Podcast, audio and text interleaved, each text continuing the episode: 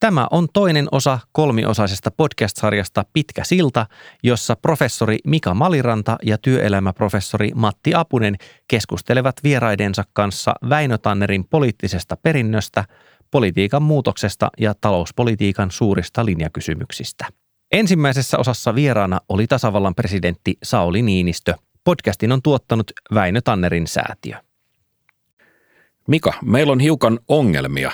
Politiikka tuntuu tuottavan aika heikosti taloudellisia tuloksia, rakenneuudistukset kangertelee ja niiden sijasta me riidellään käsitteistä ja jos ei muusta niin siitä, että onko velka loppujen lopuksi edes vahingollista. Samaan aikaan ihmiset vetäytyy kuplinsa ja koko ajan vaikeampi on löytää politiikalle yhteistä pohjaa. No siltä tuntuu ja vaikka tuosta nyt poistaisi tuosta kuvasta nostalgiaharhan. Siis tämän ajatuksen, että ennen oli paremmin. Just sen. Vaikka sen poistaisi, niin jotain on selvästikin tapahtunut. Tämä pragmaattisuusvaje on sikäli erikoista, että toisen maailmansodan molemmin puolin sekä maltillinen vasemmisto että maltillinen oikeisto löysivät toisensa. Hmm. Ja puhutaan siis ajasta, jolloin poliittiset jakolinjat oli varmasti paljon jyrkempiä kuin nyt. No syitä on niin sanotusti sysissä ja sepissä. Paljon on tapahtunut, työmarkkinoiden sopimusjärjestelmä on muuttunut, media on muuttunut, koko hyvinvointiyhteiskunnan idea on muuttunut ja, ja, samalla ehkä käsitys hyvinvoinnista itsestään. Me vaaditaan paljon enemmän valtion väliintuloa julkisten tukien muodossa. Tuo on totta, mutta tietyllä tavalla tämä on kokonaan eri peli kuin esimerkiksi 1950-luvulla. Tahti on kiihtynyt, ja nämä sovittavat asiat ovat vaikeampia. Esimerkiksi globalisaation, teknologisen kehityksen ja ilmastonmuutoksen vuoksi. Ja näinpä ei ole ihme, että halu ulosmitata tämmöisiä konkreettisia hyötyjä on kiihtynyt. Me ei tietenkään uskota poliittiseen onnellaan. Me, me olemme realisteja sun kanssa. Kyllä. Ei uskota, että eroavaisuudet katoaisi kokonaan ja järki voittaisi eh, pysyvästi, mutta sen sijaan me kysytään hyvien käytäntöjen perään, sellaisten käytäntöjen perään, jotka ovat joskus toimineet. Me vaaditaan takaisin lehmänkauppoja ja kassakaappisopimuksia vai mitä? Kyllä. Eh, nehän ovat tämmöisiä politiikan perustuotteita. Joskus niitä muuten kutsutaan kompromisseiksi. Tänään meidän idea on siis nostaa esiin Väinö Tannerin perintöä ja pohtia tätä nykyisen politiikan skleroosia. Vapaasti tulkitahan Väinö Tannerin poliittisessa urassa erottuu kaksi isoa juonnetta ja, ja ne ovat myös tämän podcast-minisarjan teemat. Tämän jakson ydin koskee poliittista yhteistyötä tai oikeastaan sillan rakennusta – Toisin sanoen, onko tuloksellisen politiikan pitkä silta enää mahdollinen tämmöisen sosiaalisen median maailmassa? Vai onko tuloksena ehkä 50 metrin rakennelma 100 metrin salmessa? Niin, tai kumpikin osapuoli on rakentanut tämmöisen 50 metrin siltarakennelmat, mutta niin, ettei ne sitten kohtaa. Ja syynä on se, että keskusteluyhteydessä oli ollut jotakin häiriöitä.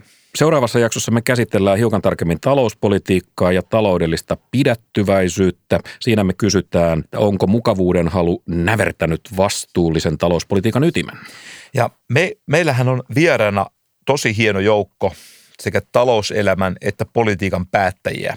Mm-hmm. Eurooppa- ja omistajaohjausministeri Tytti Tuppurainen, sisäministeri Maria Ohisalo, kansanedustaja Elina Lepomäki, on pääekonomisti Ilkka Kaukoranta, Suomen yrittäjien varatoimitusjohtaja Anssi Kujala ja taloushistorioitsija Antti Kuusterä. Ja tästä se lähtee.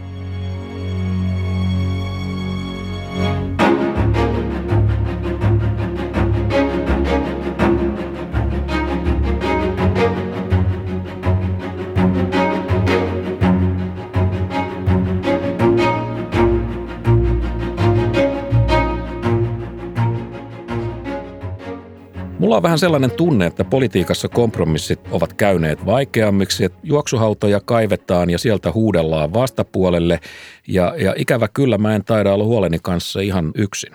Ministeri Tytti Tuppurainen on ollut kymmenen vuotta valtakunnan politiikassa ja parikymmentä vuotta kuntapolitiikassa. Näin hän näkee politiikan muutoksen. Mun ensimmäiset valtuuston vuoteni oli sellaista niin kuin Oulun kulta-aikaa, jolloin puhuttiin tämmöistä Oulun ihmeestä ja konsensuksesta. Se oli aika hienoa, että ryhmät oli valtuustoon tullessa niin, niin pitkään neuvotellut asioita ja käynyt niitä läpi, että päätöksenteko oli lähes aina yksimielistä. Äänestäminen oli aika tavalla poikkeus. Ja siitä huolimatta niin kuin eri poliittiset näkökulmat oli otettu huomioon, koska asiat, asioita oli niin kuin neuvoteltu etukäteen. No siitä 2000-luvun alun kunnallispoliittisesta päätöksenteosta tähän päivään, niin se ero ei voisi olla räikeämpi. Nyt äänestäminen on lähestulkoon sääntö, ei poikkeus. Ryhmät eivät neuvottele, tai jos neuvotteleekin, niin se on lähinnä omien mielipiteiden manifestointia, eikä ne neuvottelut johda sellaiseen konsensukseen, mitä aiemmin niin kuin tavoiteltiin ja pidettiin ihanteena. Nyt se ihannekin tuntuu olevan hukassa ja, ja use, useat poliittiset liikkeet pitää tärkeämpänä niin kuin omien kannattajien äänen esiin tuomista ja, ja niin kuin periaatteessa pysymistä viimeiseen saakka. Tämän tyyppinen periaatteellisuus on minusta niin kuin sellaista, jota pitää kavahtaa. Pitää olla periaatteita, mutta pitää valmi, olla valmis myöskin sitten tekemään kompromisseja, koska vain sillä tavalla syntyy sitten yhteisiä ratkaisuja, jotka, jotka kaikki voi tuntea omakseen. Se oli aika vahva todistus. Kyllä. Tämä oli minusta mielenkiintoinen detalji, kun hän kertoi, että oli aika, jolloin Oulun valtuustossa äänestämistä pidettiin poikkeuksena tai, tai jossain kohdin voitaisiin katsoa, että se oli jopa valmistelun epäonnistumista ja, ja, ja nyt toimitaan täysin toisin. Eikö tämä aika hyvin kerro juuri siitä, miten, miten konsensus on, on tietyllä tavalla niin kuin vaikeutunut? Ehdottomasti tämä on hyvä kuvava esimerkki. Presidentti Niinistöhän puhui meidän ensimmäisessä jaksossa 90-luvun yhteisestä missiosta, niin kuin hän sanoi, että laman jälkeen oli politiikalla yhteinen missio. Se, se piti Lipposen Niinistön hallituksen kasassa, mutta nyt tätä yhteistä missio tuntuu olevan kovin hankala muodostaa. Ja tulee vähän semmoinen olo, että ikään kuin konsensus olisi ideana jotenkin likaantunut. Ajatellaan, että, että, että konsensus tarkoittaa jotain hyhmäistä poliittista peliä tai jotain, jotain säätöä kulissien takana. Niinpä, niinpä, että riitely olisi jotenkin avoimempaa tai jotenkin rehellisempää. Olematta nostalginen, niin, niin kyllähän politiikka ennen oli toisenlaista. Että poliitikot saattoi taistella televisiossa, mutta sen jälkeen saattoivat mennä kahville yhdessä ja, ja, ja olivat ehkä kulissien takana hyviä ystäviä. Ja siinä maailmassahan oli mahdollista poliittinen kaupanteko tyyliin mä en pidä sun esityksestä, mutta mä äänestän sen puolesta ja odotan, että seuraavassa vaiheessa sä äänestät mun esityksen puolesta, vaikka et pitäisi. Vaihdetaan niin kuin lahjoja. Niin. Sitä mukaan, kun poliittinen ilmapiiri on jyrkentynyt, niin, niin tämä juuri on käynyt hyvin vaikeaksi. Se on ikävää. Ennen poliittiset urat oli pidempiä ja poliitikot tosiaan tunsivat toisensa pitkältä ajalta. Ilmeisesti tämänkin vuoksi politiikassa oli vahvempi luottamus, kun vaihdettiin näitä myönnytyksiä ja vaihdon arvo sitten mitattiin pitkä, pitkällä aikavälillä. Hmm. Nyt taas sitten voitot pitää ottaa nopeasti. Me joudutaan varmaan hakemaan tukea tälle meidän, meidän näkemykselle peliteoriasta. Kyllä. Se on meidän vanha suosikki. Peliteoriahan on yksi taloustieteen osa-alue, jossa tutkitaan toimijoiden välistä strategista kanssakäymistä, miten saman pelin eri pelaajat suhtautuu toisiinsa, miten muodostuu pelaajien keskinäiset asetelmat. Taloustieteilijät näkevät sopimuksen teon pelinä. Ja tähän lopputulokseen vaikuttaa se, että – esimerkiksi, että kuinka kauan tämän pelin tiedetään jatkuvan, mm. mitkä ovat tämmöiset optiot, erilaiset mahdollisuudet ja esimerkiksi siitä, että kuinka paljon kentällä on näitä pelaajia. Ja, ja mitä pelaajat itse asiassa tietävät niin kuin toistensa tietämisestä ja tietämisen tietämisestä ja tietämisen tietämisen tietämisestä itse asiassa, kun näin ajattelee, niin aika vaikeita kysymyksiä. Kyllä. Peliteoria siis sanoo, että kun peli on dynaamista, pitkäaikaista, niin, niin saadaan helpommin aikaiseksi molempien kannalta hyviä sopimuksia Toisin kuin silloin, kun pelaajat tietää, että pelit, peli on lyhytaikaista. Niin, niin kun pelata, kertapelit on aina hankalia. Kertapelit on hankalia, siinä on täysin, täysin niin kuin eri, eri toimintalogiikka. Ja lyhyessä pelissä on paljon vaikeampaa solmia ä, ä, isoja paketteja. Siinä otetaan nopeita taktisia hyötyjä, ne työntyy etualalle. Ja tämä on nyt vähän se meidän pointti, että onko politiikassa nyt käymässä näin? Juuri näin, koska lyhyen aikavälin staattisessa pelissä ajaudutaan helposti sellaiseen tilanteeseen, joka ei tosiaan ole kummallekaan se paras mahdollinen. Ja kun vallitsee luottamuspula, niin kumpikin tietää, että toisella on intressi pettää – jos sillä tavalla saadaan näitä lyhyen aikavälin hyötyjä. Sen takia tämä homma niin hajoaa jatkuvasti käsiin. Mm. Ja vastaavasti tämmöisessä pidemmässä pelissä, dynaamisessa pelissä, niin, niin päästään parempiin ratkaisuihin, koska kumpikin tietää, että et, et toisen ei välttämättä kannata pettää lyhyen aikavälin hyötyjen vuoksi. Niin voi tehdä, mutta siitä maksaa sitten kovemman hinnan myöhemmin, jolloin se muuttuu epärationaaliseksi. Se on juuri näin. Päädytään lopputuloksien sarjaan, jotka ovat molempien kannalta parempia kuin tämmöisen kertapelien tulokset. Jos tiedän, että mä kohtaan tuon tulevaisuudessa olevan neuvottelukumppanin vielä uudelleen monta kertaa, niin minun kannattaa useissa tilanteissa harjoittaa pidättyvyyttä oikeastaan sillä tavalla, että kolme yksi voitto voi olla peliteoreettisesti parempi mulle itselleni kuin 6-0 voitto, kun mä ajattelen tätä asiaa sitten ihan sinne loppuun asti. Jos sitten käy niin, että yksi pelaajista käyttää tilannetta väärällä tavalla hyväkseen tai tulee joku ulkopuolinen syy, joka katkaisee neuvottelun. Se ketju menee rikki. Niin, niin, niin se on tavallaan se, se asetelma hajoaa ja pöytään palaaminen on, on vaikeampaa koska seuraavalla kierroksella molemmat tietää, että vastapuoli saattaa pelata kokonaan ihan uudella strategialla. Siinä on. Niin. Jäljentää, ajattele mitä sinä ajattelet, mm. mitä sinä ajattelet minusta, mitä mä ajattelen sinusta. Et jos peli katkeaa, niin se ei jatku siitä, mihin se jää, vaan se alkaa tietyllä tavalla alusta. Joo, eli ollaan menetetty tavallaan, niin kuin nykyään puhutaan, sosiaalinen pääoma tai luottamuspääoma, ja me tiedetään, että pääomaa täytyy sitten, kun se on mennyt, niin sitä täytyy ruveta sitten rakentamaan taas niin kuin uudestaan, ja luottamustakin joudutaan siis rakentaa uudestaan, jotta me saataisiin semmoinen pääoma pohjalle, jonka avulla sitä dynaamista peliä sitä voitaisiin rullata. Me keskusteltiin tästä meidän perusväitteestä, lyhenevästä pelistä, lyhyemmästä pelistä muutamien ihmisten kanssa, meidän haastateltavien kanssa ja oikeastaan kaikki oli valmiita allekirjoittamaan sen ajatuksen, että politiikan tahti on kiristynyt. Saatiin konsensus ja, ja, ja, ja, ja, ja peli on lyhentynyt. Kyllä meillä oli aika, aika selvä, selvä konsensus. Kuunnellaan yksi näistä näkemyksistä. Näin tätä asiaa kuvaa Suomen yrittäjien varatoimitusjohtaja Anssi Kujala, jolla on takana pitkä ura myös politiikassa dynaamisen pelin pelaaja? Mä oon 25 vuotta sitten ollut ekan kerran palkattuna politrukkina, eli, eli tuota, niin kuin puolueen palveluksessa. Jos pohtii sitä, että miten politiikka on muuttunut, niin sitä on tullut järkyttävän paljon nopeatempoisempaa kuin se oli silloin.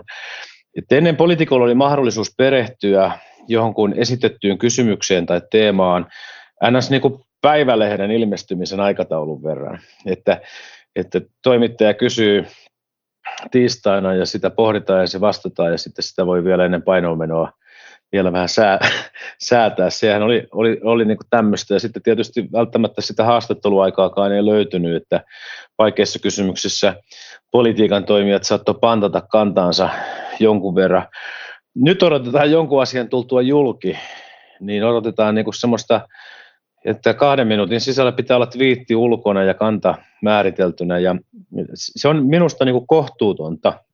Se on kohtuutonta näitä poliitikkoja kohtaan, mutta se on kohtuutonta myös niin kuin tätä koko päätöksentekojärjestelmää kohtaan, koska se tekee sitä tosi poukkoilevaa ja toisaalta jopa niin kuin vaarallista, kun hirttäydytään pikavauhdilla johonkin kantaan, joka pitää Twitterissä julistaa. Ja mä oon koittanut, kun on ollut neuvonantajarooleissa, niin mä oon koittanut aina niin kuin hillitä ja varoitella, että ei tehdä pika, pikaratkaisuja, vaikka kuinka huurettaisiin sitä, että nyt pitää tietää, että mitä tästä ajatellaan.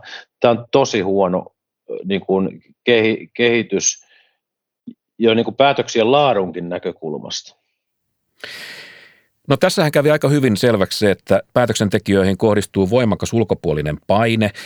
Se, se jota kuva, Kujala kuvasi hyvin, että et, et poliitikolta pitää olla nykyisin parissa minuutissa jonkunlainen linjaus Twitterissä. Kun jotain tapahtuu, niin ei voida jäädä enää, enää miettimään sitä asiaa, vaan sieltä pitää täräyttää saman tien kanta.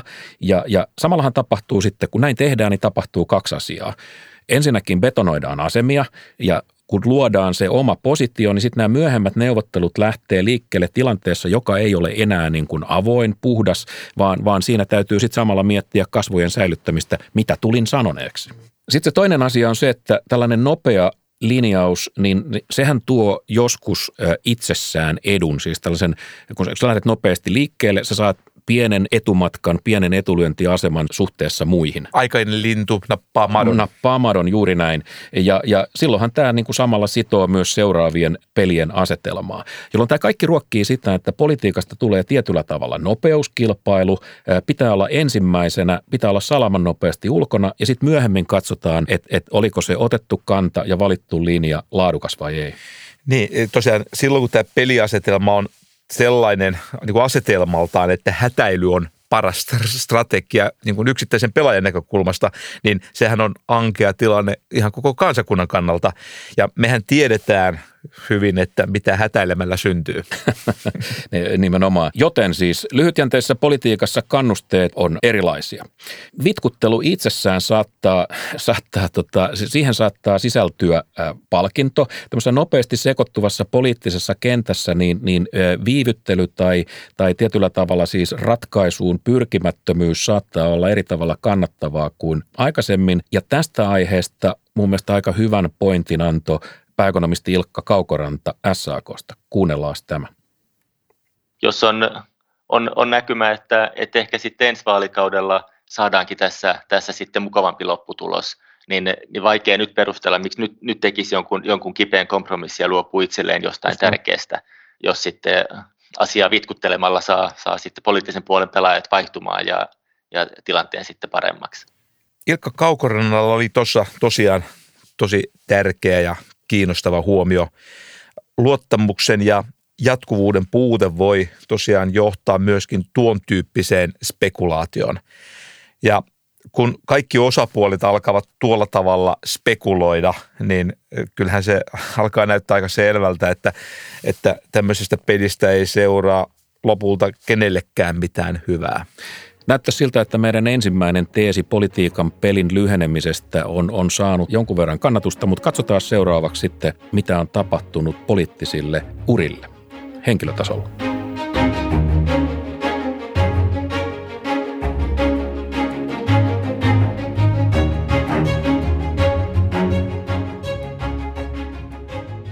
Nythän on niin, että politiikka on todennäköisesti lyhytjänteisempää kuin ennen, mutta että myös poliittiset urat on lyhyempiä. Suomessa hallitukset istuu nykyisin koko lailla aukottomasti tämän neljän, neljän vuoden vaalikauden ajan, mutta, että, mutta että samalla niin yksittäisten ihmisten, ministeriön, poliitikkojen urat on menneet pätkiksi. Ketjut vaihtuu. Mm. Et matka uudesta kokemattomasta kansanedustajasta pääministeriksi takaisin saattaa olla kymmenen vuotta ja allekin. Ja tämän tuloksena niin meillä on vähemmän kokemusta politiikan toimijoista ja, ja ennen kaikkea heillä on vähemmän kokemusta toinen toisistaan. Kun Mauno Koivisto aikanaan sanoi jotain, niin siihen osattiin suhtautua ää, tietyllä tavalla, koska oli pitkä kokemus. Nyt ei oikein tiedetä, ainakaan niin selvästi kuin aikaisemmin, että kun vallassa on, on, on suurella todennäköisyydellä suo, tuore tai lyhytaikainen pääministeri, että mitä voidaan niin odottaa ja miten sitä pitäisi tulkita.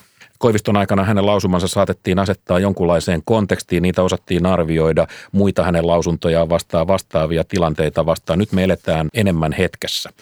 Tämä on minusta tosi, tosi tärkeä asia ja sitten vielä yleisesti niin kuin politiikassa, politiikan mielikuvapelissä, niin nykyisin arvostetaan ehkä enemmän poliitikkotyypin tuoreutta tai, tai raikkautta tai autenttisuus olisi ehkä niin kuin mm, oike, oikea, oikea sana. Sun, pitää olla, hyvältä. sun pitäisi olla erilainen ja, ja oman lajisesi.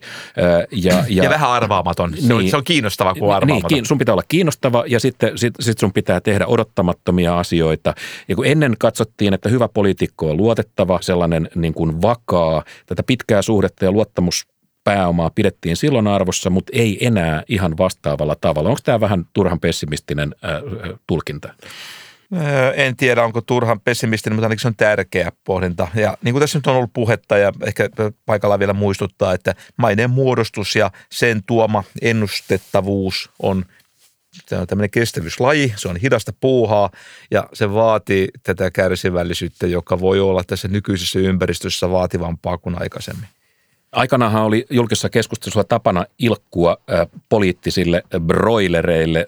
Käytet, poliitikosta käytettiin sellaista nimitystä, sanottiin, että kun he ei ole tehnyt mitään oikeita töitä ja sinne tullaan vaan politiikkaan Epä, niin, että heilumaan. Ja ei tajuta todellisesta elämästä mitään, ei olla oltu oikeassa. Ei tiedetä maito, maito, hintaa. Kyllä, juuri näin. No, me, me, me ollaan tässä nyt vähän päätymässä sille kannalle, että me hiukan niin kuin puolustettaisiin näitä poliittisia broilereita. Ehdottomasti, koska, koska, linja. Niin, että tota, et tämmöinen niin kuin puhutaan broilereista, niin se on, se on niin kuin helppo pilkanaihe ihmisille, jotka ä, ei tunne poliittista järjestelmää läpikotasin – ihmisille, joilla ei ole kovin selkeää käsitystä esimerkiksi siitä, että mitä eduskunnassa yksityiskohdissaan tehdään, niin kuin mitä valiokunnat on, mitä on työvaliokunnissa, kuinka moniulotteista ja, ja hankalaa se on. Sen tässä on niin kuin oppinut, että politiikka on todella vaativa ammattiala ja semmoinen ammattiala, jossa tämmöinen paljon puhuttu elinikäinen oppiminen ja kokemus ovat hyvin olennaisia tekijöitä. Esimerkiksi lainsäädännön valmistelutyössä niin poliitikot joutuvat tutustumaan valtavaan määrään eri aiheita koskevaa tutkimusnäyttöön. Mm, paperia on pöydällä paljon. Paljon paperia ja virkamiehet ovat valinneet sinne niin kuin tärkeitä hyviä tutkim- tutkimuksia ja, ja mä oon huomannut, että että par, ainakin varsinkin parhaimmilla poliitikoilla on suorastaan hämmästyttävän monipuolinen ja tarkka tietämys tosi useanlaisista asioista.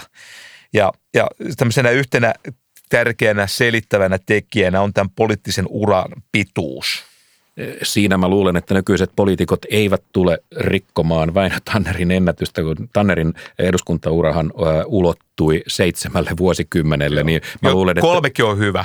Niin, tota, tämä saattaa jäädä, jäädä rikkomatta. Mutta meidän pointti on siis, että niin kuin peliteorian näkökulmasta tämä pelaajien urien pituus on, on todennäköisesti merkityksellisempi seikka kuin hallituskausien pituus. Suomihan on nähnyt kymmenen vuoden aikana kuusi pääministeriä ja siinä nyt on vähän tällaista ajoitusharhaa, näköharhaa, joka liittyy siihen, että missä kohtaa vuosikymmen vaihtui, mutta mut joka tapauksessa. Ehkä niin kuin kuvaavampaa on se, että valtiovarainministeriössä on tämän hallituksen aikana menossa jo kolmas valtiovarainministeri, eikä olla vielä niin kuin puolivälin äh, riihessäkään. Veikkaus monta niitä tulee vielä. niin. Tämä tosiaan kertoo siitä, että politiikka on entistä enemmän tämmöistä akrobatiaa. Tasapainoilua. Joo. Äh, olisiko esimerkiksi 30 tai 50 vuotta sitten vaadittu Katri Kulmunin eroa yhden esiintymyskoulutuksen vuoksi. Mm. Enpä tiedä, vaikea sanoa, niin, e, mutta mu- ehkä ei. Niin, Ky- kyllä tämmöinen niin herkkyys on, on, on lisääntynyt ja, ja vaikka ministerit pysyisikin läpi hallituskauden, niin neljä vuottahan ei ole vielä kovin pitkä aika kansantalouden no näkökulmasta. Ei, syklikin on pidempi. Et niin kuin hyvin tiedetään, niin, niin äh, ihmisten kun me ruvetaan puhumaan esimerkiksi talouden kasvusta, niin ihmisillä on käsitys, että kasvu voi kääntää päälle ikään kuin jostain taikakytkimestä, että naps. ja, ja niin kuin sä hyvin tiedät tuottavuustutkijana, niin tosiasiassa kasvu syntyy eh, enimmäkseen tuottavuudesta, joka syntyy innovaatioista ja se on älyttömän pitkä polku. Ja tämän polun pitäisi olla suunnilleen johdonmukainen, jotta me voitaisiin odottaa jonkunlaisia tuloksia. Juuri näin, se on just näin. Meidän pitää luoda olosuhteet innovaatioille ja siitä menee vielä vuosia ennen kuin sitten ne innovaatiot saadaan niin toteutettua yrityksissä juuri sillä tavalla, että näiden yrityksien tuottavuus nousee. Ja tosiaan tässä, tässä esimerkiksi neljä tai viisi vuotta on lyhyt aika. Siis tämmöinen lyhyt perspektiivi tarkoittaa poliittista etua, poliittisen edun ulosmittausta ja pitkä perspektiivi, tällainen kasvun edellytysten luominen tai jos niin halutaan kansakunnan etu, ne on koko ajan pienessä ristiriidassa, pienessä, pienessä sodassa ja poliitikkohan tietysti tuntee tämän nahoissaan. Hänen pitäisi ajaa tätä pitkää etua, mutta hänen on pakko ulosmitata sitä lyhyttä etua, jotta hän tulisi uudelleen valituksi. Yksi poliittisista päättäjistä kansanedustaja Elina Lepomäki kuvasi tätä poliittisen päättäjän tuskaa näin. Et jos me niin kuin esimerkiksi katsotaan va- vaikka sekin, että mitä niin kuin eduskunnan tietopalvelu, kun meillähän on nyt ollut muutama vuoden ajan opposition tukena täällä jo viime kaudella, ja itse asiassa sitä edeltävän se vissi alkoikin, niin tällainen pieni ekonomistiporukka vähän niin kuin laskemassa niin kuin vaihtoehtoja auki. Sinänsä se on ihan hyvä asia, mutta sitten jos katsotaan vaikkapa lyhyellä tähtäimellä, miten vaikkapa se, että lasketaan veroja ja ja parannetaan kannustimia vaikka sosiaaliturvassa, niin, niin sit lyhyellä tähtäimellä se, se nostaa Gini-kerrointa ja se lisää esimerkiksi niin kuin laskennallisesti köyhien kotitalouksien määrää tai tällaista. Mutta sitten jos sä katsot sitä kaksi vuotta pidemmälle, niin itse asiassa köyhien kotitalouksien määrä supistuu, siis köyhyys vähenee, koska ihmiset menee enemmän töihin ja siitä työstä jää enemmän käteen ja niin ja näin päin pois. Et, et tota, Mutta se ei mahu se horisontti, se ei mahu edes siihen yhteen vaihtoehtobudjettiin. Ja, ja sitten täällä eduskunnassa keskustellaan siitä niin kuin vaihtoehtobudjetista, eli niin kuin keskimäärin niin kuin yhdeksän kuukauden horisontilla. Niin totta kai silloin niin kuin kaikki muu paitsi tämä sosialismi häviää. Jos, jos tätä niin kuin hommelia miettisi ainoastaan kolmen tai kuuden kuukauden säteellä, niin mäkin olisin sosialisti. Tuo oli kieltämättä mm. nasevasti sanottu. Mä, niin kuin se sanonta kuuluu, ostaisin tuon lauseen, jos sillä viitattaisiin sosialistin sijasta populistiin. Mä itse näkisin, että se on nimenomaan populistin aikajänne on lyhyt. Ja populismia kyllä löytää sitten tämän poliittisen kartan kaikista kohdista. Niin, siis tällainen lyhytjänteisyys, se ruokkii populismia, koska populistiahan ei kiinnosta pitkäjänne. Hän, hän, hän, hän, hän niin kuin, hänellä ei ole velvollisuutta katsoa kauemmaksi. Juuri näin. Me juteltiin tästä aiheesta taloushistorioitsija Antti Kuusterän kanssa ja, ja tota, hänellä oli tosi mielenkiintoinen perspektiivit näihin poliittisiin uriin. Hän kuvasi meille menneiden vuosikymmenten poli, poliittisia uria parilla erinomaisella anekdootilla ja nyt täytyy muistaa, että Väinö Tannerin aikana niin politiikka, edes valtakunnan politiikka ei ollut koko päivä työtä. Se oli vähän niin kuin kunnallispolitiikka nykyään. Niin, niin. Et, et samaan aikaan tehtiin sitten leipätyötä muualla. Kuunnellaan Antti Kuusterää, kun hän kertoo, millaista politiikkaa oli ennen. Ja hyvä esimerkkihän on Kyösti Kallio, joka sitten 27 tuli Suomen Pankin johtokuntaan, niin hän oli koko ajan eduskunnan puhemies. Ja silloin puhemie- niin kuin eduskunnan istunnot määriteltiin sen mukaan, miten hän ehti tulla pankista eduskuntaan.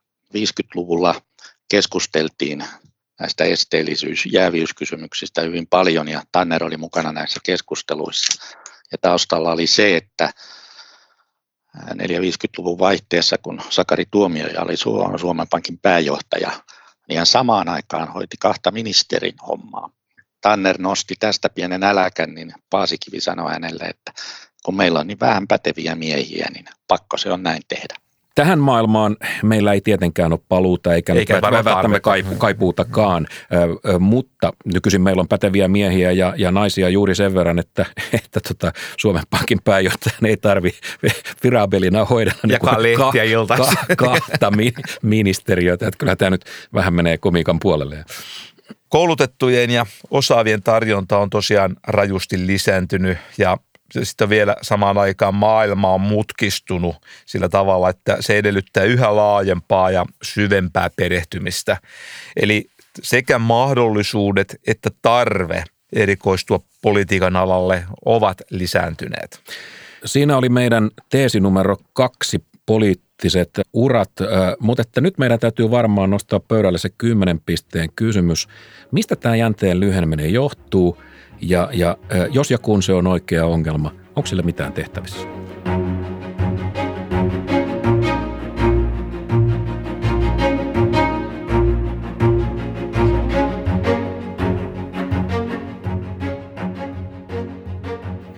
Asiaa voisi oikeastaan katsoa kahdesta näkökulmasta. onko syntynyt jokin ulkoinen paine, joka tähän vaikuttaa ja sitten tietysti täytyy kysyä, että miten politiikka itsessään on muuttunut. No ulkoisesta paineesta tulee ponnistelematta mieleen sosiaalinen media, siis tämä äh, valtava aatteellis ideologinen megafoni, joka, joka kaiuttaa omat viestit takaisin vahvempina. Syntyy toisin sanoen tällainen jättiläismäinen he, niin kuin sanotaan confirmation bias, vahvistusharha. Joo, juuri näin. Jo, jo, joka, kaiku, kaiku, joka niin, kasvaa vaan. Efekti, että et maailma näyttäisi, kun mä huudan jotain tonne, niin mun ajatus tulee takaisin ja, ja maailma näyttäisi olevan mun ajatuksen kanssa samaa mieltä. Niin, niin voisi ajatella, että, että tämä on omiaan lyhentämään politiikan jännettä, jos voitot mitataan saman tien niin kuin somepeukkuina. Mm-hmm. Niin, niin suuntaudutaan mm-hmm. kohti sellaisia asioita, sellaisia kommentteja, josta niitä peukkuja tulee. Ja, ja maltillisuus, pidättyväisyys, niin ei se nyt aina ole kaikkein suosituin. Se suorastaan yllyttää keimailemaan omille joukoille, koska sieltä tulee sitä myönteistä palautetta ja se varmaan tuntuu hyvältä. Juuri näin. Ja käsitys poliitikoista syntyy sitten esiintymisen perusteella ja esiintyjät paranevat tietysti parastaan tehdäkseen vaikutuksen, että saa sitten näitä tuota myönteistä palautetta ja tämmöisellä vahvistuvalla kierteellä vielä.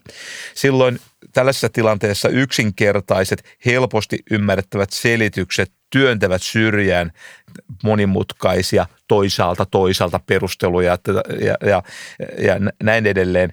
Ja, ja tämmöinen jatkuva läpinäkyvyyden vaatimus, niin se itse asiassa vaan pönkittää tätä kehitystä. Niin jos sä menet sanomaan tuonne, että totuus on monimutkainen juttu, niin, niin, niin se reaktio on se, että et sä osaa, Kerro lisää, et, et, kerro sä, lisää. et sä osaa päättää, et sä tiedä, eikö sulla ole mielipidettä? On, on. Ton sä oot kysynyt multa joskus.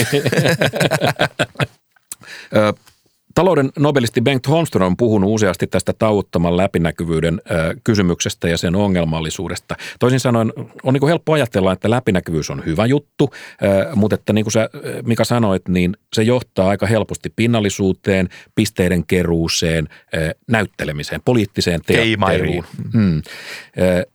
Ja, ja tämähän johtuu siitä, tämähän tulee siitä, että, että kun me tehdään sopimuksia, sinä ja minä tehdään sopimus, niin ajatus on se, että jompi, ö, aina jompikumpi tekee pienen myönnytyksen, jotta päästään lähemmäs lopputulosta ja, ja jos tämä on koko ajan läpinäkyvää, mitä me tehdään. Kun mä annan pienen myönnytyksen sulle, mun kannattajajoukoissa alkaa kuin hirveä ulvonta, että oot sä pehmennyt ja oot sä hullu ja älä anna periksi ja, ja ei, ei missään tapauksessa. Ja ihmiset, joiden ei tarvitse katsoa sitä kokonaisuutta, ne on tietysti hyvin armottomia. Sen takia me mennäänkin aina synkkiin huoneisiin tekemään näitä sopimuksia. Näin on. Holmströmin pointti on tiedon epäsymmetria. Ja se ajatus menee niin kuin näin, että ennen poliitikko tiesi, mitä äänestäjä näkee ja toimi sitten sen mukaan.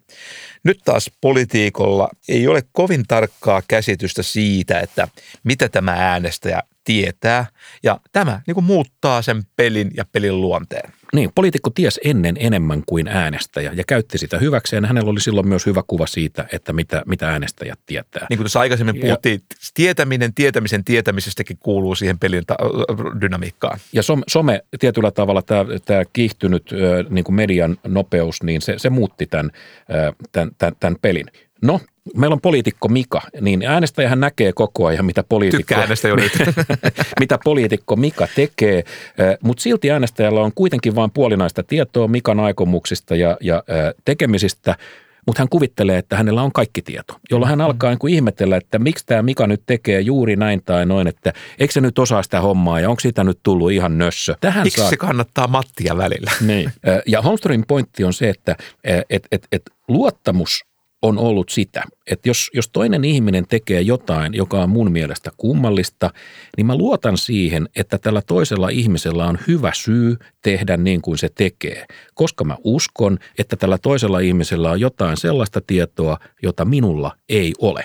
Ja t- t- t- tähän monimutkaiseen niin kuin vastavuoroisuuden ideaan niin, niin tota on perustunut se, että me on ajateltu, että no, antaa niiden päättää. Ei enää. Eli se on, se, ja luottamus on siinä se keskeinen sana. Että tiedetään, että kun, vaikka en ymmärrä, mitä hän tekee, mutta kun tiedän, että hän on fiksu, niin tota, sillä on varmaan olemassa hyvät perustelut. Ja tämän, tämän tyyppinen luottamus on tietysti valtavan arvokasta. ihmiset, kun ne ihmiset virheellisesti luulevat, että heillä on suurin piirtein nyt se kaikki relevantti tieto hallinnassa internetistä kaiveltu tai jostain, niin sitten poliitikon täytyy tehdä päätöksiä, jotka ovat sitten sopusoinnussa tämän itse asiassa puutteellisen, vajavaisen, ehkä jopa vääristyneen käsityksen. Poliitikon on mukauduttava siihen tietoon, joka äänestäjällä on. Juuri näin. Vaaditaan sitten nopeita reaktioita ja, ja poliitikolla on vähemmän tämmöistä poliittista liikkumavaraa ja vähemmän tilaa poiketa silloinkin, kun on sen tarve. Ja taas peli lyhenee. Sitten se sun toinen kysymys, että miten politiikka itsessään on muuttunut ja varmaan paljonkin politiikan ajurit on muuttuneet, että aikaisemmin politiikka oli ehkä vähän perinteisempää valtiohoitoa ja, ja, ja, ja tällaista laajojen luokkaetujen valvomista, mutta sen rinnalle kuvaan on tullut uusia voimia ja yksi sellainen keskeinen, josta meidän täytyy varmaan muutama sana vaihtaa, on nimeltään identiteettipolitiikka. No se on ehdottomasti mielenkiintoinen kysymys, mutta ensiksi on tosi tärkeää määritellä, että mitä sillä tarkoitetaan. Sä haluat aina näitä määrittelyitä. Hyvä on, minä, minä yritän. Tee kaikkesi ja katsotaan, mihin se nyt tällä kertaa riittää. Identiteettipolitiikallahan tarkoitetaan suurin piirtein siis lähestymistapaa, jossa jokin ryhmä ihmisiä kehittää poliittisen asialistan, joka perustuu esimerkiksi heidän uskontoon tai etniseen taustaan tai, tai, tai mihin tahansa seksuaaliseen suuntautumiseen. Nämä ihmiset kokee, että he on alistettuja, he on sorrettuja ja, ja tämän identiteettiominaisuuden vuoksi he haluaa tehdä tämän mekanismin näkyväksi ja tietysti niin kuin lopulta poistaa tämän niin kuin epätasa-arvon. Yksinkertaisimmillaan se siis tarkoittaa sitä, että ketään ei saa jättää kyydistä ja kaikki ryhmät ansaitsevat puolustuksensa ja tämmöiset perusoikeudet. Vastakkaisesta näkökulmasta katsottuna se tarkoittaa tämmöistä loputtomalta tuntuvia vaatimuksia ottaa huomioon tuo ja tuo ja tuo erityisseikka. Niin siitä on helppo tehdä karikatyyri. Siitä tulee karikatyyri pahimmillaan ja siinä se iso kuva hajoaa ja siinä hajoaa monta muutakin asiaa. No meidän ei nyt sinänsä tarvitse päästä millimetrin tarkkaa yksimielisyyteen siitä, että mitä identiteettipolitiikka tarkalleen tarkoittaa. Mutta että Meillä on käsitys kuitenkin minkä niin, tyyppisistä niin, asioista. Kyllä, mutta että olennaista on tässä nyt se, että jos meillä aikaisemmin äänestäjät ovat olleet suhteellisen laajoja, laveita ryhmiä, tyyppiä, yhteiskuntaluokat tai sosiaaliluokat, tai jopa niin kuin ehkä miehet ja naiset, niin, niin nyt äänestäjäkunta on jakautumassa yhä pienemmiksi ryhmiksi. Pirstaloitunut, Pirst- fragmentoitunut. Niin, pirstaloitunut ja jokainen pirstale pitää sitä omaa agendaansa ensisijaisena, tietenkin mikä on ihan, ihan niin kuin luonnollista. Mutta jos identiteettikysymyksestä tulee politiikan ydin, niin, niin kuinka paljon vaikeammaksi tai jopa mahdottomaksi tämä tekee konsensuksen löytämisen? Hei, jos lähtökohdat ja tavoitteet ovat kovin erilaisia ja, ja jos iso osa näihin asiaan liittyvistä arvoista määritellään tällaisiksi itseisarvoiksi, niin onhan se asetelma sellainen, että konsensuksen löytäminen on tosi vaikea tehtävä. Ja se on itse asiassa niin vaikea tehtävä, että tämmöisissä nykymaailman kiireisissä kalentereissa siihen ei varmaan löydy riittävän pitkää kokousaikaa. Me kysyttiin identiteettipolitiikasta sisäministeri Maria Ohisalolta ja, ja hän nosti esiin hyvän pointin poliittisen keskustelun luonteesta. Identiteettipolitiikkahan, sen pitäisi olla sinänsä arvoneutraali termi, mutta että se on nyt muuttumassa tai, tai muuttunut jonkunlaiseksi leimasimeksi. Ensinnäkin aloitan siitä, että mitä identiteettipolitiikalla tarkoitetaan, mitä sillä halutaan sanoa. Ja itse ajattelen, että se tulee usein se keskustelu niin kuin perinteisen vasemmisto-oikeiston riveistä. Ja sanotaan, että vaikka yhdenvertaisuuteen liittyvät kysymykset tai ilmastonmuutoksen torjuntaan liittyvät kysymykset, joista on tullut niin kuin entistä tärkeämpiä ihmisten elämästä koko maailmassa, niin, niin yritetään redusoida nämä kysymykset vain ää, niin kuin jonkinlaiseksi henkilökohtaiseksi ja identiteettipoliittiseksi kysymykseksi, vaikka ne on politiikan valtavirta kysymyksiä, niin kuin kovan politiikan kysymyksiä. Niitä ratkotaan kovalla politiikalla, ei pelkästään niillä ihmisten henkilökohtaisen elämän ratkaisuilla. Eli pidän niin kuin identiteettipolitiikkakeskustelua hyvin vaarallisena siinä mielessä, että ää, ensinnäkin unohdetaan, että jokainen ihminen on montaa yhtä aikaa. Ei ole ihmistä, joka olisi vain yhtä aikaa yhtä asiaa, edustaisi jotain yhtä ihmisryhmää, vaan voi samaan aikaan olla ää, maanviljelijä, joka onkin kiinnostunut ilmastokysymyksistä ja ää, kiinnostunut ää, niin kuin monesta jutusta yhtä aikaa. Jotenkin Minusta tämän keskustelun ongelma on tosiaan se, että tätä yritetään käyttää jollain, jonain leimakirveenä ehkä niin kuin uusien tärkeiden teemojen pois pyyhkimiseksi poliittiselta agendalta. Oisalon pointti on minusta hyvä, että kun, kun asia leimataan identiteettipolitiikaksi tai, tai niin kuin sanotaan identiteettihössötykseksi. Menee niin, niin, niin lapsi si, pesuveden mukana. Niin, siltä, siltä viedään arvo saman tien. Tämä, tämä, tämä, on, niin kuin, tämä, on, tämä on tämmöistä hölmöilyä. Puolueet usein sanoo, että toisten puolueiden ajamat asiat, ne on naurettavaa identiteettipolitiikkaa, mutta meidän ei. Tämähän on tietysti suosittu argumentti varsinkin poliittisen kentän, kentän niin kuin oikealla laidalla. Vasemmalla laidalla populismi on hiukan samanlainen leimakirves. Käsitteenä oikeistopopulismi on kovemmassa käytössä kuin vasemmistopopulismi. Näin, näin, näin on. Ohisalohan epäili myös, että äh, mietiskeli, että mahtaako suomalainen yhteiskunta sittenkään olla jakautuneempi kuin ennen. Aikaisemmin korostui voimakkaammin tämä vasemmisto-oikeistojako äh, ja, ja on aivan totta, että esimerkiksi työmarkkinakysymyksissä tämä jako äh, ei ole enää ollenkaan niin kuin ykselitteinen kysymys työnantajasta, työntekijästä. Se on, se on niin kuin hajonnut hyvin, hyvin, asetelma on nykyisin vähän eri, erinäköinen.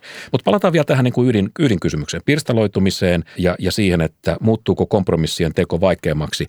Mitä meidän rakas peliteoria sanoo tästä? No se sanoo sen, mikä tästä on vähän edelläkin ollut puhetta, että asetelma on tietysti vaikea, jos näiden pelaajien määrä on valtava ja, ja näiden, näiden pelaajaryhmien toiveet ja vaatimukset ovat kovin erisuuntaisia. Tämähän on alkanut näkyä jopa hallituksen sisällä, jossa on esiintynyt viime vuosina keskinäistä nokittelua ja ihan sama koskee oppositio, joka, jonka on vaikea muodostaa yhtenäistä oppositiopolitiikkaa. Ja tälläkin saattaa olla tulevaisuudessa vaikutusta politiikan yleiseen uskottavuuteen, mutta että konkreettisemmin, Mika, mitä sä arvelet, että kaikki tämä, jota me nyt kuvataan, niin miten se vaikuttaa esimerkiksi hallitus koalitioihin. Enemmistö, tuleeko enemmistöhallitukset vaikeammaksi vai, vai loppuuko meiltä puolueet? Tota, on hyvä muistaa, että itse asiassa monissa maissahan on vähemmistöhallituksia mm. ja Suomessakin oli aikanaan vähemmistöhallitus. Niin jostain syystä se ajatus vaan katosi meidän mielestä, että se olisi enää mahdollista. Joo, Tannerilla oli vähemmistöhallitus silloin heti aika pian kapinan jälkeen. Ja Suhteellisen vaikeissa olosuhteissa. Mahdollisimman vaikeissa oloissa. Pystyi hallitsemaan niin. Suomea vähemmistöhallituksen jotenkin minusta tuntuu, että, että sekä tämä enemmistö että vähemmistöhallituksella tietenkin molemmilla on puolensa. Ja pohjimmiltaan kysymys on siitä, että missä tämä kompromissien teko on sitten helpompaa. Hmm. Onko se siellä hallituksen suljetuissa istunnoissa, silloin kun hallitus, hallituksella on ikään kuin tota, poliittista niin kuin, vipuvartta, vai onko se sitten eduskunnan käytävillä käytävissä sopimuksissa silloin, kun vähemmistöhallitus joutuu hakemaan sitä poliittista kannatusta? Etukäteen oppositiolta jonkunlaista tukea, joo. Tota, äkki, äkki, äkkipäätään ja äh, kun ajattelisi, että, että voisi vois kuvitella, että ainakin tämmöisten isojen pakettien ja siihen liittyvien kompromissien rakentaminen on tehokkaampaa näiden suljettujen kabinettien sisällä, ikään kuin hallituksen sisällä, eli enemmistöhallituksessa. Mm. Mene ja tiedä. Yksi pointti vielä tästä identiteettipolitiikasta, että mehän ei nyt vielä oikein tiedetä, että miten pitkäikäisiä tämmöiset identiteettikysymykset on politiikan pohjana ja vai, vai käykö niin – että puolueiden tämmöinen poliittinen aineenvaihdunta sitten tietyllä tavalla sulattaa nämä uudet identiteetit. Tarkoittaa siis sitä, että, että esimerkiksi ympäristöajattelu, joka oli jossain vaiheessa radikaalia, vähemmistön oikeuksien ajaminen, joka tuli radikaalina tai, tai uutena sisältönä politiikkaan, niin sehän hyväksytään nyt kaikissa puolueissa, melkein kaikissa puolueissa melko laajasti. Niin, siis vakiintumista näyttää tosiaan tapahtuneen. Maria Ohisalo huomautti, että – uuden puolueen perustaminen ei ole ollenkaan helppo homma. Eli tämä on sillä tavalla tärkeä huomio, että ne politi- nykyiset poliittiset puolueet on syntynyt silloin a, a, niihin silloisiin jakolinjoihin. Ja nyt kun ne jakolinjat on muuttunut, niin tietysti syntyy tietynlainen paine ikään kuin perustaa uudet puolueet niiden uusien jakolinjojen mukaan. Mutta tosiaan niin kuin Ohisalo huomautti, niin ei tämä uuden puolueen perustaminen ole helppo homma. Ja se, siihen menee siihen vakiintumiseen aikaa ja, ja sinäkin aikana – sen erityiset teemat sitten taas sulautuvat osaksi näiden valtapuolueiden agendaan. Siis tyyliin, että mekin olemme feministejä tai mekin olemme kevyesti maahanmuuttokriittisiä. Elina Lepomäellä oli tähän asiaan myös mielenkiintoinen pointti. Hän sanoi, että, että kyllä, identiteettipolitiikka on tullut ja se tietyllä tavalla pirstoo meidän yhdeksää puoluetta, siis meillä on varsin runsaasti tarjontaa jo nyt, niin, niin pirstoo meidän puolueita, mutta hän sanoi, että toisaalta se avaa myös uuden mahdollisuuden. Ja tämä, on, tämä on musta niin kuin mielenkiintoista, kun hän sanoi, että kun kaksi tai ei oikein kolmekaan puoluetta tahdo enää saada aikaan enemmistöhallitusta, niin sitten nämä identiteettikysymykset mahdollistaa sen, että me voidaan löytää joissain isoissa asiakysymyksissä uusia koalitioita, uusia kompromissimahdollisuuksia, uusia, uusia jakolinjoja yli, yli puoluerajojen. Ehkä mekin ollaan nyt optimisteja tässä kohtaa ja uskotaan, että tässä voisi olla paitsi ongelmia, niin, niin uutta pohjaa niin tulevaisuuden politiikalla. Mutta ollaan kriittisiä. Tämän kantavuuden lujuuslaskelmat on vielä vaan tekemättä.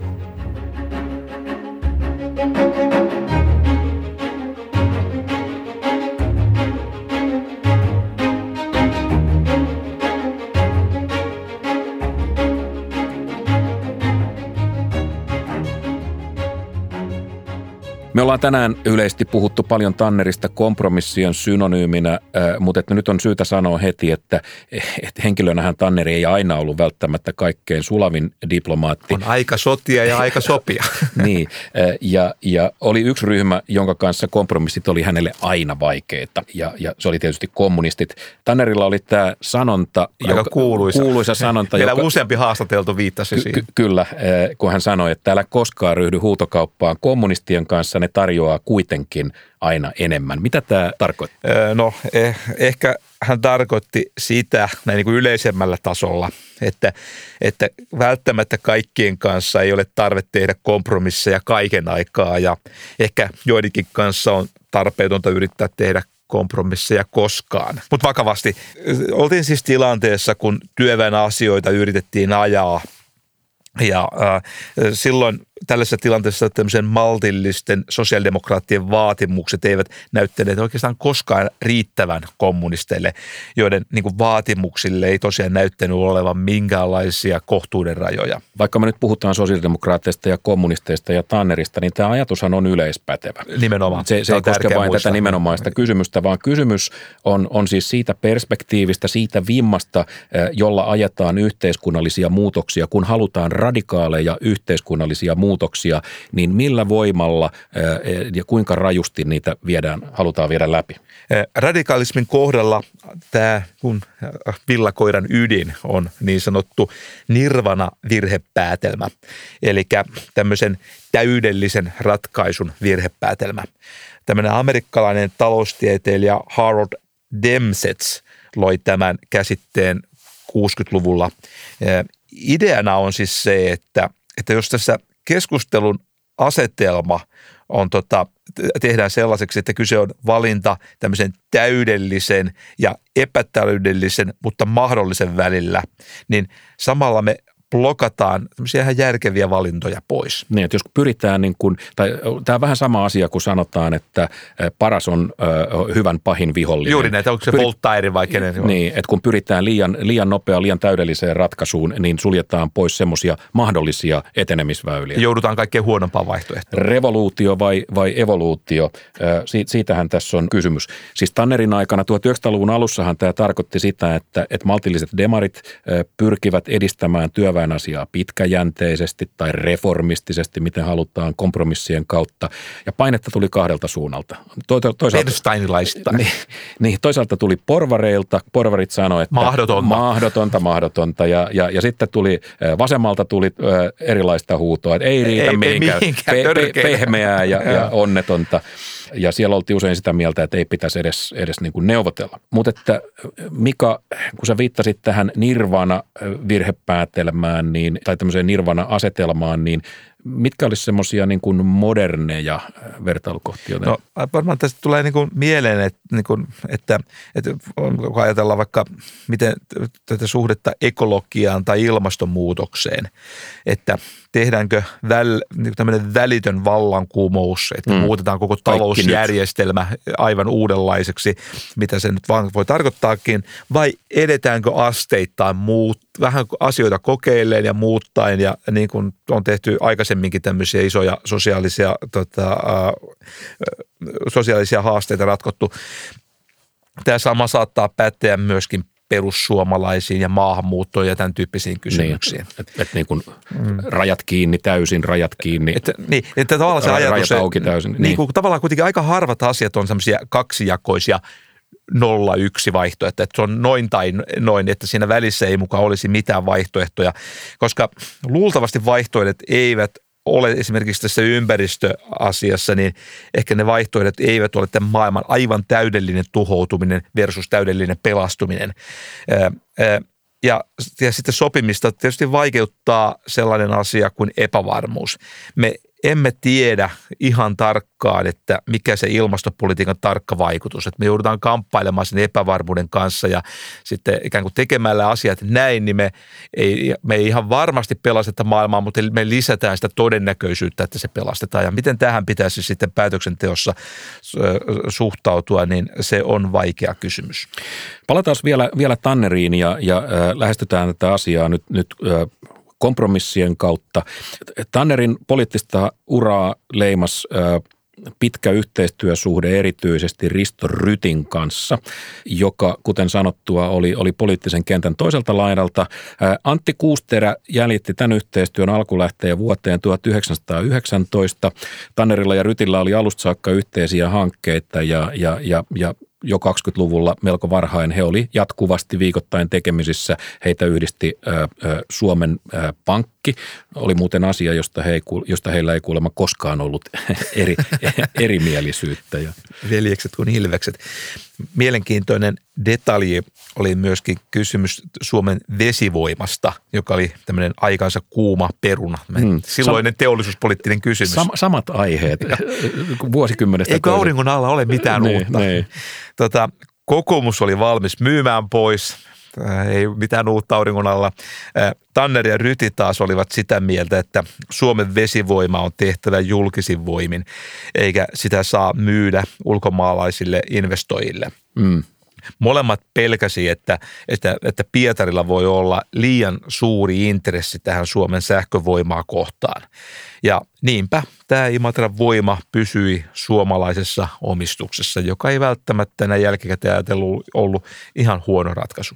Mutta nämä yhteiskunnalliset erimielisyydet, niiden tasottaminen, niin sehän ei tietenkään nyt ollut, vaikka me vähän luodaan sellaista kuvaa, niin sehän ei ollut tietenkään niin kuin Tanner ja Rytin yksinoikeus. Se on tärkeä muistaa. Et, et, et sama ajatus oli jo Stolberilla hyvin mm, voimakas. Mm, Tällä kyllä. sodan jälkeisellä sukupolvella he, heillä oli yhteinen näkemys siitä, että näin pitää toimia. Kyösti Kalliolla oli, oli äh, voimakas idearistiriitojen säätelystä heti, heti sisällissodan päätyttyä. Kaikki oli pitkän linjan valtiomiehiä. Niin.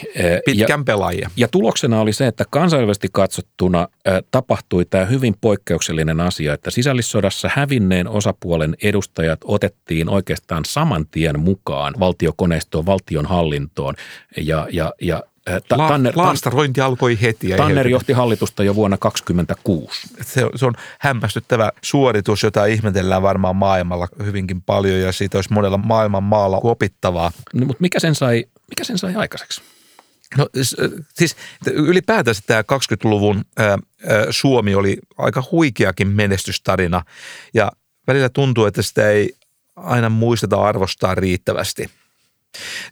Ehkä taustalla ajatus oli se, että Suomi oli köyhä pieni maa ja kysymys on se, että onko semmoisella maalla varaa tuhlata re, niin resursseja keskinäiseen riitelyyn. Sotien jälkeen tämä maltillisen vasemmisto ja maltillisen oikeiston yhteistyö tunnettiin nimellä aseveli Akseli, joka, joka äh, teki näitä hiljaisia kompromisseja ja, ja jauhoi hyvää eri, eri puolilla, mutta siellä oli jälleen taustalla sodan aiheuttama trauma. Sota oli muokannut Suomen poliittista kenttää ja tämä aseveliakseli niin toimi pitkälle 90-luvulle saakka, ehkä jopa niin kuin 2000-luvun puolelle, mutta nythän se on hajon. Usein on sanottu, että kommunismin romahdus vaikutti tähän oikeiston ja vasemmiston poliittiseen suhteen dynamiikkaan. Mm.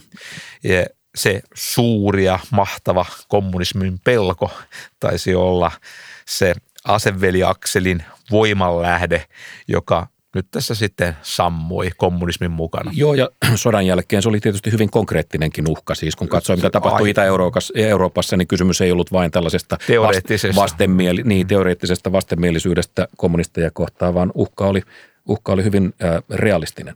Mutta nyt ylösrakentavassa hengessä on pakko kysyä, että jos tällainen oli aikanaan mahdollista, niin onko tällainen allianssi enää mahdollinen ja ja jos, niin minkä päälle tällainen moderni aseveli akseli voisi vois rakentua. Tämä termi on nyt sinänsä vähän Ehkä huono, kun se, se, se, uudistaa se ka, kajahtaa niin kuin, kun siinä on ne aseet ja, ja hiukan, veli. Ja.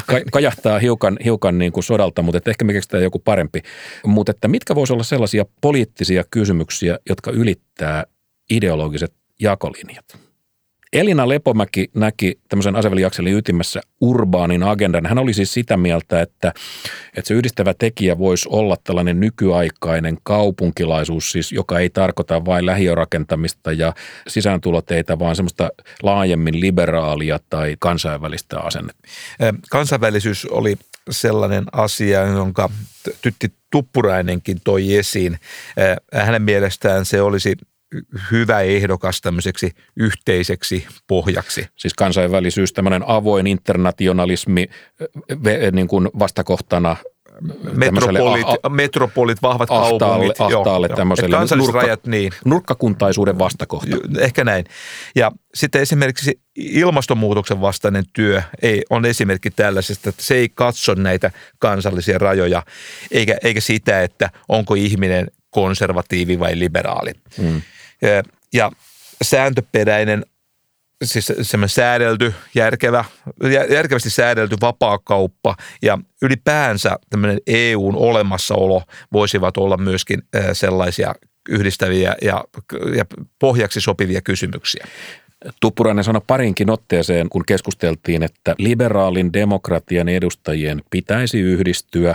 Maailman liberaalit yhdistykää tässä on kaiku, kaiku menneiltä ajoilta. Mutta mut, mut vakavasti, että et, et heidän pitäisi todella tehdä työtä sen, sen oman asiansa eteen, koska nyt tämmöinen kansainvälinen liberaali avoin liberaali ottaa liian helposti tämmöisen kansainvälisen yhteistyön edut annettuina. Se ei ole mikään et, projekti, vaan se on jatkuvaa niin, työtä. Et se, on, se on itsestäänselvyys. Tuppurainen siteerasi tässä kohtaa amerikkalaista politiikan tutkijaa Robert Kagania ja kuunnellaan tätä tähän tämän jakson loppuun, koska se tiivistää asian aika hyvin. Minusta tuo Robert Gagan on käyttänyt hyvää metaforaa, kun hän on puhunut tästä puutarhasta, että niin kuin hallittu yhteiskunta, oikeusvaltio, monenkeskinen kansainvälinen yhteistyö, se on niin kuin puutarha, jota pitää hoitaa, jotta se pysyy niin kuin kauniina ja symmetrisenä ja järjestyksessä. Mutta jos sen puutarhan hoitamiseen lyö laimin, niin viidakko kasvaa takaisin. The jungle grows back. No niin Mika, ei se kädenojennus yli keskiviivan, niin ei se nyt sitten vaikea no, ole. Joo, joo ei, näin, näin on, ei kuulostunut vaikealta, mutta tietysti sitten tulevat ne kiusalliset yksityiskohdat. Niin aina. Sitähän se politiikka on, niin yksityiskohtienkin aina. ratkomista.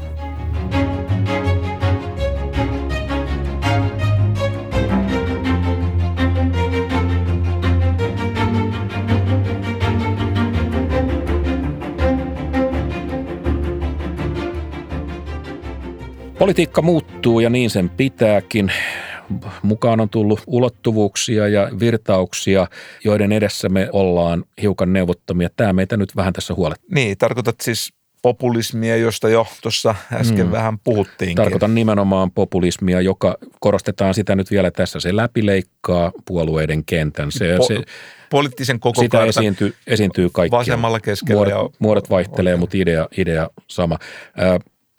Vanhat puolueet joutuu tietysti vilkuilemaan ympärilleen, koska ne pelkää tätä populismivuottoa ja tässä pelossa ne, ne tarjoaa niitä poliittisia oikopolkuja ja tällaisia vähän sokeroituja ratkaisuja, joita, joita ne kuvittelee, että äänestäjät odottavat. Mutta toisaalta ihmiset ovat yhä koulutetumpia ja heillä on yhä helpommin saatavilla tietoa, esimerkiksi nyt vaikka sieltä internetistä. Voisi kuvitella, että – että se kyllä niin kuin jarruttaisi tämmöisen lyhytjänteisen populismin leviämistä. Mm. Mutta, eh, mutta ehkä tämä populismi on sinänsä jo semmoinen eräänlainen refleksireaktio, ihmisluontoon liittyvä reaktio silloin, kun tilanne on kovin uhkaava. Niin, populismin kanssa on vaikea niin kuin argumentoida. Siinä on aika lailla niin kuin vaiston, vaistonvaraisten reaktioiden tai tämmöisten kanssa tekemisissä. Niin, kuka se sanoi, että pelko on reaktio, mutta rohkeus on valinta. Uhkien hallinta on kuitenkin parasta tämmöistä ehkäisytyötä ja, ja se, se sitten vaatii sitä asiaa, mistä me ollaan tässä jo paljonkin puhuttu, että nimenomaan pitkäjänteistä politiikkaa ja kompromisseja.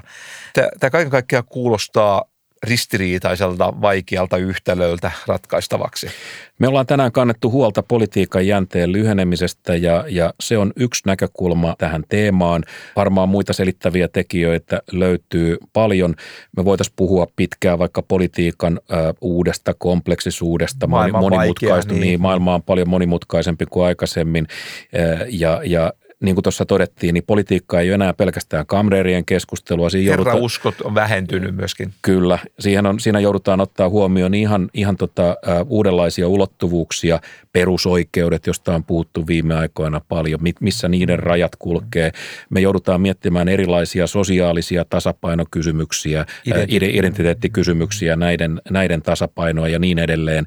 Ja, ja, ja sopimista täytyy vielä sitten tehdä niin kuin useilla tasoilla. Mm tietysti jos ihan sieltä kuntatasolta ja ehkä Suomessa nyt jatkossa myöskin maakuntatasolla, mm. eduskunnassa, EU:ssa ja sitten lopulta ihan tämmöisessä kansainvälisessä järjestössä. Ja, ja sitten jotenkin nuo kaikki sopimukset, joita tehdään niin kuin eri, yhteiskunnan eri tasolla, niin ne pitäisi olla edes jotenkin keskenään linjassa. Eikä poliitikkoja kateeksi, vaikka saavatkin vähän taksilla ajella ja keräillä Finnairin plus, Joo, Finnair pistettä. Shokeraavaa. Mika, tämä meidän tämän jakson henkilökohtainen aikajänne on nyt käynyt hiukan lyhyeksi. Ihan lopuksi, niin jos me paketoittaisiin tämän päivän teema yhteen Väinö Tannerin ajatukseen, yhteen Tanner-sitaattiin, niin minkä sä valitsisit? No mun mielestä tähän sopii tosi loistavasti se, mitä Väinö Tanner sanoi päätöksenteosta.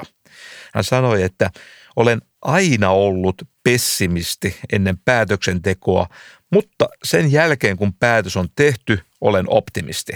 Eli tämä tavallaan liittyy siihen, että alussa tarvitaan semmoista pessimismiä, että varmasti osattaisiin kriittisesti arvioida niitä eri vaihtoehtoja, että ei lähettäisi semmoisiin eh, helppoihin, helppoihin ratkaisuihin. Ja sitten kun sen jälkeen, kun se päätös on tehty, niin sen jälkeen tarvitaan optimismia, joka antaa sitä energiaa, että se politiikka ei hyydy ikään kuin kesken matkan. Eli on aika terveelle epäluulolle ja sitten on hetki, jolloin on vaan niin kuin mentävä eteenpäin ja Joo, ja, ja tehdä usko, kaikkea se katsoa, mihin riittää. Usko, uskottava siihen, että päätöksessä on ollut idea. Se oli hyvä valinta sitaatiksi, Mika. Ja hyvät kuulijat, kiitos, että olitte mukana. Pitkäsilta-sarjan seuraavassa jaksossa me puhutaan talouskurista ja vastuullisesta talouspolitiikasta. Me kysytään, onko talouskuri turha koirakoulu vai onko meistä tullut pikkumaisia ruikuttajia, jotka huutaa valtiota apuun joka käänteessä. Pitkä silta sarjan ensimmäinen jakso Presidentti Niinistö ja politiikan tulevaisuus sekä kolmas jakso Rahaa taivaasta ovat kuultavissa kaikissa podcast- ja suoratoistopalveluissa. Keskustelutilaisuus Kompromissien loppu on kuultavissa osoitteessa www.vainotannerinsaatio.fi.